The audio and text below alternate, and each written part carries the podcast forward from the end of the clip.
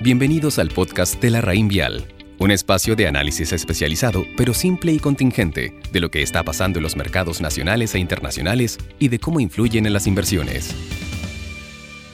Muy buenos días, hoy 16 de agosto les habla Juan José Noriega, analista de portafolios de inversión de la red Invial Estrategia y en este audio les comentaré respecto a las principales novedades en los mercados financieros. Luego de cuatro meses consecutivos de registros inflacionarios sobre las expectativas, el miércoles la inflación de julio en Estados Unidos se ubicó en línea con las estimaciones de mercado, registrando una variación mensual de 0,5% y anual de 5,4%. Por su parte, la inflación subyacente registró un 0,3% mensual, ubicándose bajo las expectativas y registrando su menor variación mensual desde febrero. Para este mes, la principal contribución vino de parte del componente de energía, impulsado por el aumento en los precios de la gasolina y otros commodities relacionados al consumo energético. Por su parte, el componente automotriz, uno de los principales responsables detrás de los altos registros inflacionarios en meses pasados, disminuyó respecto a junio. Dado este escenario, algunos agentes de mercado han comenzado a discutir sobre un posible pico inflacionario en Estados Unidos y que los próximos datos deberían continuar mostrando señales de moderación en el aumento de los precios. Por una parte, existen bienes cuyos precios han comenzado a normalizarse y deberían contribuir a moderar las presiones inflacionarias. En particular, el componente de autos usados registró una variación mensual de 0,2% en julio, muy inferior a los registros de los meses anteriores. Considerando que la variación de este componente explica el 27% de la inflación observada en los últimos 12 meses y representa cerca de un tercio del aumento de los registros en los últimos 3 meses, una normalización en el valor de los autos usados contribuiría a una mayor estabilización en el nivel de precios. No obstante, la reapertura económica las disrupciones de oferta y la baja base de comparación continúan generando presiones al alzar los precios. En particular, precios ligados a la reapertura económica, como hospedaje y restaurantes, continúan al alza, mientras que el componente de autos nuevos registró una de las mayores variaciones mensuales, constatando que las disrupciones de oferta y la escasez de algunos insumos siguen generando presiones al alza la inflación. Por esto último, consideramos que aún es prematuro concluir que las presiones inflacionarias deberían comenzar a moderarse a partir de este mes.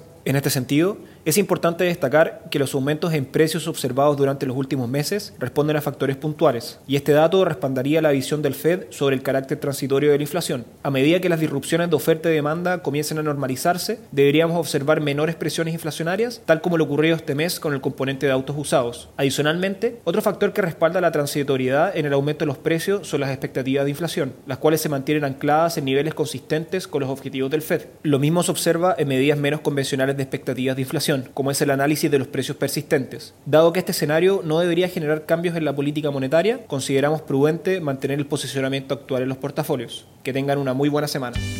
Los esperamos en nuestro próximo capítulo del podcast La Raín Vial. Conoce larraínvialdigital.com, una plataforma de inversiones, servicios y herramientas en donde la experiencia de la Raín Vial es 100% online.